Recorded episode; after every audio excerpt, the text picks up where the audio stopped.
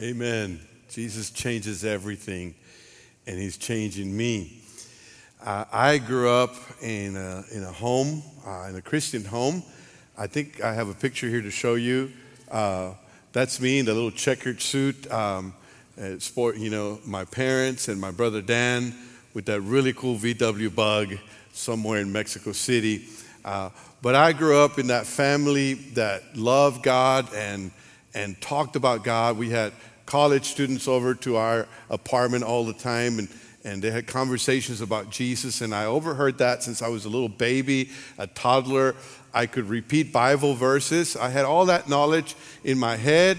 Uh, and, and I, as I grew up, I, you know, I, I would be at church because I didn't have a choice. My parents were there, and I go to class and I cause trouble, and I, and I get in trouble with the Sunday school teacher, and, and, uh, and I could really uh, recite memory verses. I knew that God loved us so much that He sent His Son, Jesus Christ, to die for us. I knew uh, the Bible verses. I knew the Bible stories. Sometimes I would interrupt the Sunday school teacher and finish the story for her uh, because I would just get impatient that she wouldn't get to the main point.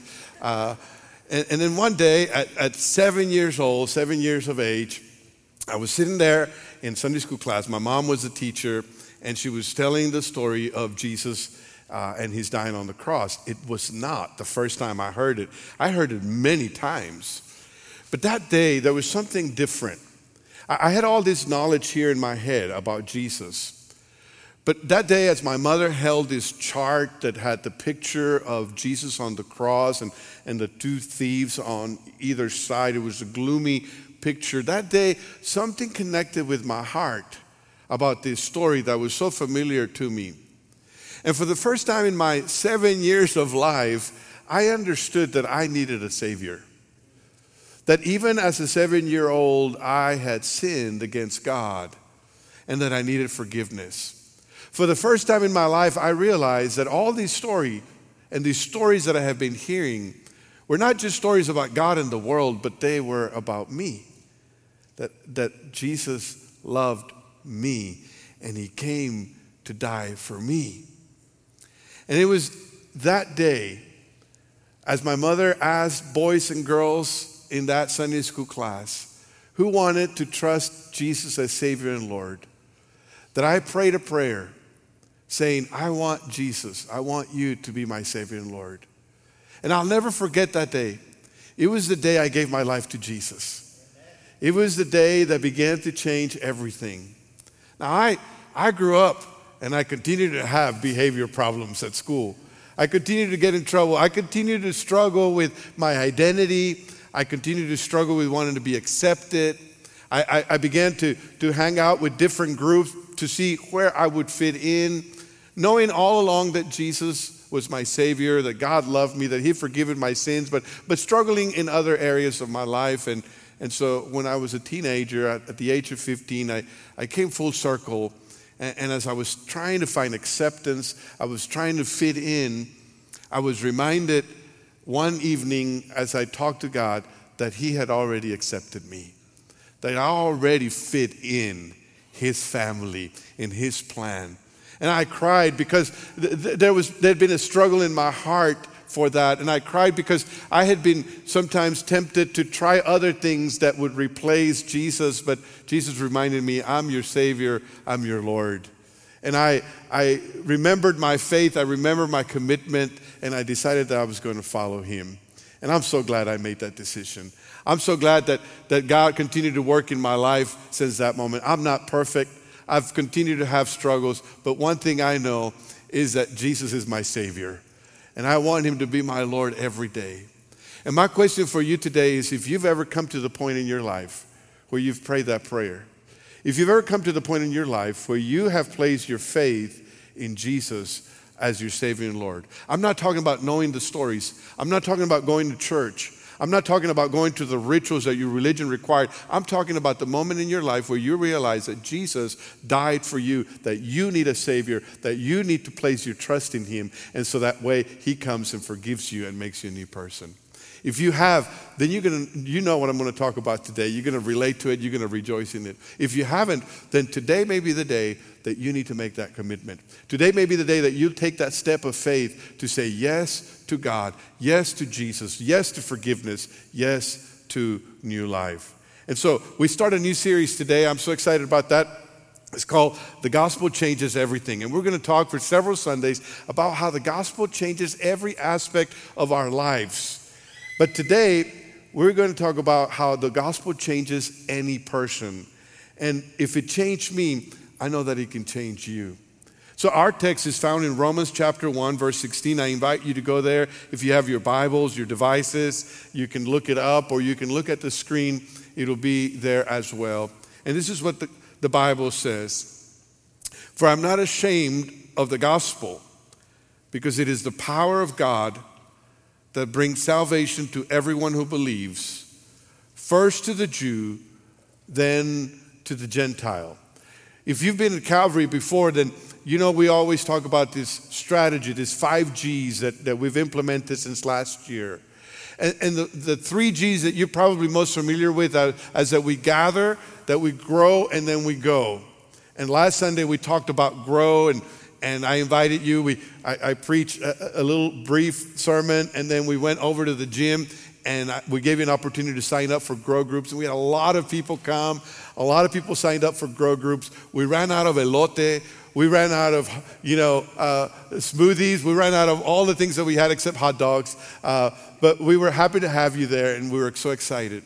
But there are other two G's that maybe you don't hear us talk about a lot. They're, they're in the core of our strategy, and they're the gospel and guide. And gospel is the very first one because everything we do, even the gather, the grow, and the go, is based on the gospel. The gospel is first because it is foundational. It is about who we are, and it is about what we do. And, and so this gospel is what changes everything this gospel is our reason for being on mission. This gospel is what drives our ministries. This gospel is what we base our lives on, what we build our lives on, like we were singing a minute ago, building our lives on His love. That's, that's, that's the gospel, is God's love revealed. And so this text that I just read today is about the gospel. Paul says, I'm not ashamed of the gospel. In other words, I'm confident that this is a good thing I'm not ashamed of the gospel. We're not ashamed of the gospel. It is the power of God that brings salvation. Do you know? Do you know that power? Do you know that gospel that brings salvation? Let's talk about it. The gospel changes, first of all, inability into power. The word gospel is from the Old English good spell. In that sense, it's good story or good news. So today, uh, gospel literally means good news. But these good news of Jesus Christ stand in contrast to some very bad news. Something terrible happened at the beginning of human history. When God created Adam and Eve, He placed them in the Garden of Eden, this beautiful paradise where, where there were all kinds of trees and flowers and birds and animals it was the most beautiful place you could ever imagine. And God placed Adam and Eve there for them to enjoy, to take pleasure in God's creation, in God's provision. And God said, Enjoy everything in this garden. You can eat from every tree except for one. Do not eat from the tree of the knowledge of good and evil, because if you do, you will die. And then the serpent showed up. And the first thing that the serpent did is it called into question the veracity of what God had said. That's what the serpent does. In fact, it twists God's word. It says, Did God really say that you couldn't eat of any of the trees? You see what the serpent did that? God said you can eat every tree except for one. The serpent says, Did God really say you couldn't eat any tree uh, from any of the trees? God focuses on our freedom on all the things that we can do, on all the things that He enables us to do, but the serpent focuses on the prohibition, what we can't do, what we might miss out on. And that's how deceiver works. Anyone who starts a sentence with, Did God really say? is something that you should be aware of. Did God really say that you'll die? You're not really going to die. I don't really think that's what God meant. In fact, God is concerned that maybe you, if you eat of that tree, will become like Him. You'll become like gods, knowing good and evil. And something stirred in Adam and Eve's heart the curiosity of what it might be like to be like God, this questioning of God's word. Maybe, maybe, maybe God is not trustworthy. And Adam and Eve chose to disobey God. And it seems like they didn't die, at least not immediately, at least not physically, but something died. Something died that day. Something died inside of them. Something died to the extent that they felt guilt and shame and they, they hid from, from the Creator with whom they had had full fellowship before. They died spiritually. In fact, not just Adam and Eve died spiritually on that day, but all of creation suffered. All of creation, because of this lack of faith, began to decay. This, this created order that was spoken into being by God's word, when God's word was called into question, began a process of decay. This, this whole world, this whole humanity that is sustained by the very word of God, when, when God's word is not trusted, it sets itself on a road to brokenness and destruction. And that's bad news. And because of the fall, because of what happened there, humanity became unable. Humans became unable to be pure, unable to be holy, unable to be innocent, unable to, to relate to their Creator like they had before. It, the fall brought about inability to us. On our own, you and I are unable to break the chains that bind us to break the habits that enslave us. On our own, we're unable to remove our guilt and our shame. On our own, we're unable to live to our fullest capacity for the design that God made us. That's bad news. But the gospel is good news.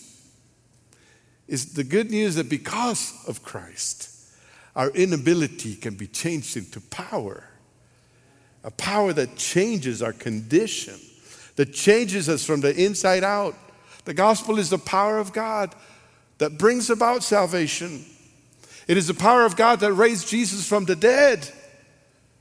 It, the death of Jesus conquered sin, but his resurrection from the grave established that our, our death sentence is finished, that, that he has conquered death, that he has turned the grave into a garden.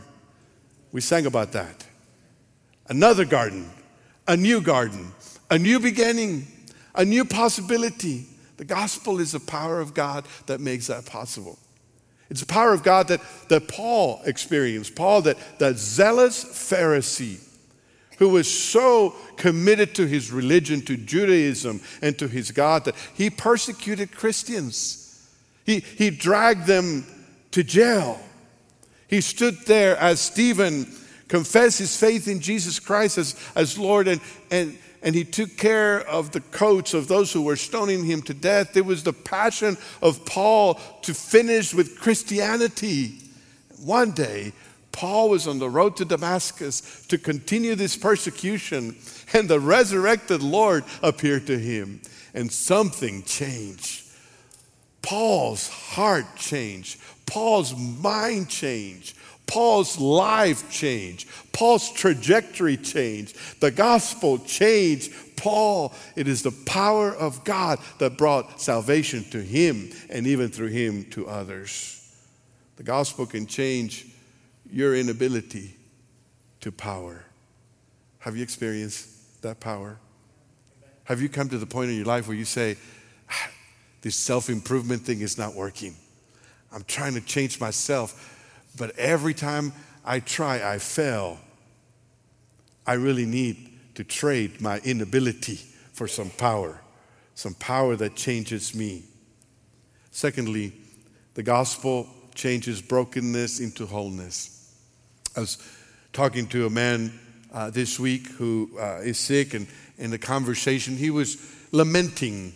He was lamenting, in his words, that he came to the gospel late. He said, I'm, I'm so sorry that I came to the gospel late because I feel like I wasn't the father that I was supposed to be. And I wasn't the husband I should have been. And it hurts me because my brokenness transferred to, to brokenness in my family and my children.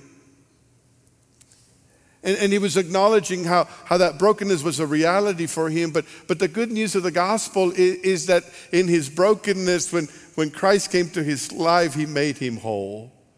He took the pieces and made him whole. And that's the good news of the gospel. It is the power of God that brings salvation. Now, we use that word in church a lot, salvation. We use it so much that sometimes we don't stop to think about what it means. What does salvation mean? For the Hebrew mindset, salvation had to do with, with preservation, with peace, with health. It's not unlike the concept of shalom. Shalom is peace that comes because of wholeness. That's what the Hebrew mind understood with salvation. The Greek mind, on the other side, thinks of salvation as deliverance, as redemption, as, as rescuing from, from something evil or something dangerous. So when the word salvation is used here, it has all of those senses. It's the sense of deliverance and the sense of wholeness, of restoring what is broken what was broken in the Garden of Eden. Sin brought brokenness to the human experience. Sin thwarted God's design and purpose for us, for which He created us. It introduced pain limitation and death in every sense, a lack of harmony, enmity and evil and hate and all of that. Christ was broken at the cross so that we could be made whole. Jesus died and rose again so that he can open up the way for us to trade our brokenness for wholeness, to bring the pieces of our lives to him so that he can put them back together. Wherever there's guilt and shame, the gospel brings forgiveness and confidence. Wherever there's a broken relationship with God, the gospel brings reconciliation. Wherever there's a broken heart, the gospel brings healing and restoration. What, whatever is broken, God could make whole. There's nothing that our God can't do. There's no place where His grace can't find you. Salvation is God's work to restore humanity to His original design. That's, that's what salvation is. Is restoring the way God meant things to be back in the beginning. And one day, God will restore everything to wholeness. One day, we will be completely free from the presence and the power of sin. One day, we won't have to deal with evil. One day, we won't have to deal with temptation. One day, we won't have to, to deal with the consequences or the pain of, of our mistakes. One day, we will be made whole. One day, we'll be in a paradise in the garden that's more beautiful than the Garden of Eden. And what a day that will be! I'm looking forward to that day. I hope you are too. But you know what the good news of the gospel is? It is that one day everything will be made whole. But it is also that that process has already begun. You see, the process of brokenness started in the Garden of Eden, but the process of wholeness started at the empty grave. Since Jesus rose from the dead, there's been a process of bringing people and communities and lives to wholeness. In Christ, we're forgiven and we're restored. We're made new. We're adopted into the family of God. We're, sealed with the Spirit of God. We're healed. We're redeemed. We're set on a track, on a journey of purpose and meaning. Wholeness is a then and now reality. We embrace it now and then we expect it with anticipation until that day. And nothing communicates better this truth than baptism. It is in baptism that, that we give witness that Jesus died in our place and he rose, conquering death, giving us a new beginning. It is in baptism that we give witness that we have died to sin and we have risen to a new life, a new beginning, a restoration to wholeness. It is in baptism that we proclaim that over and over and over again every time somebody experiences that. This Tuesday, uh, on Tuesdays, we have our young adults. They have their gathering, their worship service in our student center. And this Tuesday, one of the young adults uh, gave his life to Jesus and follow him in believer's baptism. He's right here with us, Luis Fonseca. Uh, watch the video. Do you believe that Jesus Christ is coming? Do you believe that you've been forgiven of all of your sins because of the blood shed in the cross? Amen. So, because of that confession of faith, Luis, I baptize you in the name of the Son, the Father, the Son, and the Holy Spirit.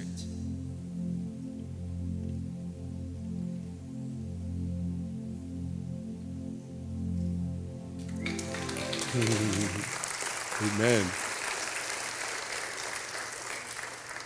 Amen. Congratulations, Luis. That the gospel changes our brokenness into wholeness. It, does it in individuals' lives like you and like me. He does it every day. People are giving witness to that. Have you, have you allowed Christ to make you whole? Have you placed your faith in Him so that He can take your brokenness and heal it and restore who you're meant to be? Have you? Third and final, the gospel changes unbelief into faith. Everyone likes good news, especially in a world where we're bombarded with bad news, right? I, I want to think that everyone would prefer power over inability, that, that everyone would prefer wholeness over brokenness. And yet, the gospel doesn't seem to be owned by everyone. And we might even ask is the gospel for everyone? Well, I would say yes and no. I'll, I'll, read the text again. It says, For I'm not ashamed of the gospel because it is the power of God that brings salvation to whom? To everyone who believes. See, the gospel is the power of God that brings salvation, but this power requires a response. It's not that we have to add to what God has done for us. It's not that we add anything to what Jesus did on the cross. It is God who has provided that. He's made the perfect sacrifice, He's provided the perfect high priest, He's provided the perfect salvation, He's provided the power. He's the one that transforms our lives. It is all God in salvation, but it requires a response of faith, of believing, of trusting Him. You see, the fall in the Garden of Eden had to do with unbelief. Adam and Eve didn't trust God. They didn't believe that what he said was true, and, and so they chose to go another way. And, and for us to experience God's restoration, God's salvation, God's redemption, we need to reverse that. We need to go from unbelief to faith, to trust in Him. The law was good, but didn't have the power to change the sinful humanity. Religion doesn't have the power to change the heart of a person. Coming to church can't change you from the inside out. All of your good deeds, all of your good intentions, all of your good beliefs and doctrines will not change you. Only the power of Christ can change you. John Stott said, For the essence of sin is man substituting himself for God, while the essence of salvation is God substituting himself for man. Man asserts himself against God and puts himself where only God deserves to be. God sacrifices himself for man and puts himself where only man deserves to be. Every time that we try to do something to save ourselves, it's really an act of unbelief. Every time that we want to help God, every time that we say, Well, I'm not going to give my life to Jesus, I'm not going to get baptized because I need to get some things right in my life, you're, you're saying, I don't trust God to be able to do that. And unbelief is sin. And, and, and so we put ourselves in the place that belongs to God. He is the Savior. We're the ones that need to be rescued, and we simply need to say, Yes, yes. I believe. Yes, I receive it. Everyone who believes. That means that the worst sinner gets right with God by faith. And the person who thinks that they're super righteous can't get right with God unless they have faith and faith alone. The person who grew up in church like me requires faith to be right with God. The person who never knew about church, who, who lives in a world uh, far away from religion, needs the same faith to be right with God. Every girl, every boy, every man, every woman, every rich person, every poor person, regardless of nationality, of age, or ability, or education, it is faith and faith alone that can open us up to all the possibilities of salvation. Now, we must be careful that we don't misunderstand what the Bible means by belief. Some people, when they hear belief, they think about believing something with their mind, a, a mental assent of sorts. But when the Bible talks about belief, it's not that that it refers to. When the Bible talks about belief, it's talking about trust. It's talking about something that goes beyond mental assent, it, it has to do with the heart. About 14 years ago, my wife and I were uh, getting ready to make a mission trip to Spain. And, uh, and as we were preparing to go with others, uh, my mother in law said that she wanted to accompany us. And we said, Great, we'd love to have you. And, uh, and she said to, to my father in law, Listen, I would really like to go with Julio and Monica to Spain, and I'd like for us to go. And my father in law says, You know, I don't get in airplanes. Which is really ironic because my father in law was airborne. He was a, a paratrooper in the U.S. Army. I don't know what happened when, when, when, he was jumping out of planes that maybe one, he said, When I get out of the Army, I'm never going to get in an airplane again, maybe. But, but he said, he, he said to, to, uh, to my mother in law, he calls her honey. He said, Honey, you know that I don't get in airplanes, and, and you can't get to Spain unless you get in an airplane. I guess you can get by boat, but that'll be a long trip. Um, and she said, Okay, I respect that, I understand that, but I would really like to go with Julio and Monica. So, so if you're willing to stay behind, I'm going to go with them.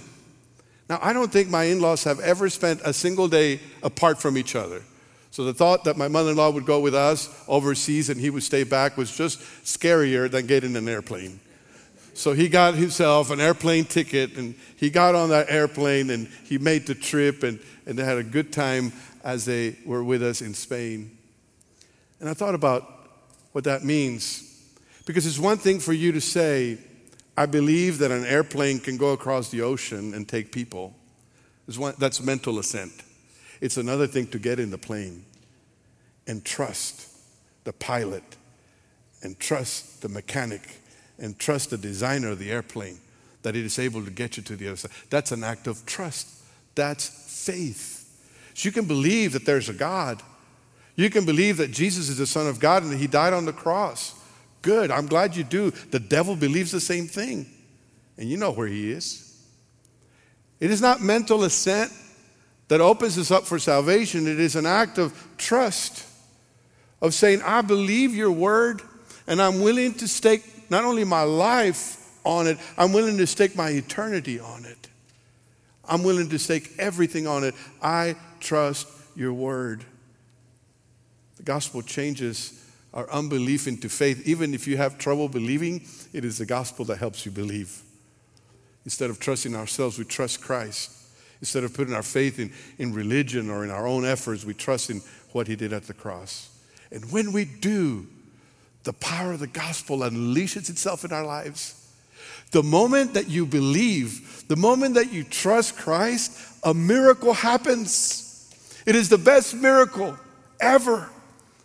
It changes everything that happened at the Garden of Eden into something new, a new reality, a new possibility.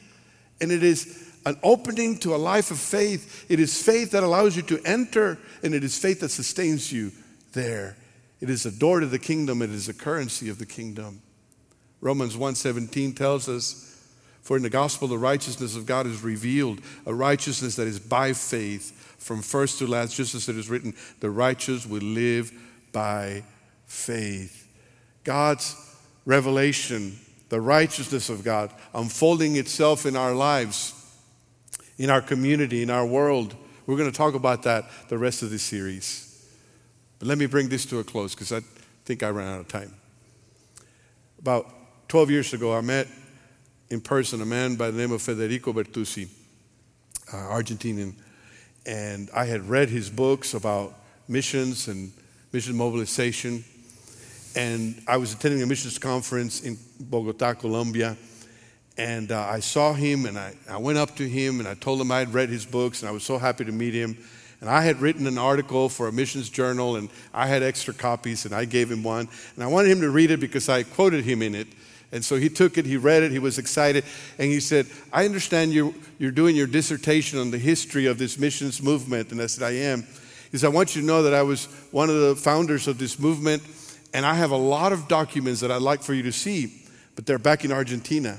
He says, Would you, would you come and see them? And I said, I'd love to. Thank you for the invitation. And so I came back to McAllen and, and figured out how I could get back to South America. And, and in a couple of months, I, I, I went to Argentina, to Santa Fe, Argentina, where his house was. He received me. We had great meals. He made me Argentinian asado, which is like, oh man, it's just uh, beyond belief, uh, grill out. And, and we had good fellowship. And he told me the story that, that as a young man, he had been on a ship, on an operation mobilization ship called Doulos. And he had caught this vision for missions, for sharing the gospel. He'd travel around the world. And he became so such a passion of his that he dedicated the rest of his life to encouraging others to go and to share this gospel, to share this message of salvation, because he really believed that it would change everything. I saw him a few years ago, and, and he was already very ill. This past week, he died.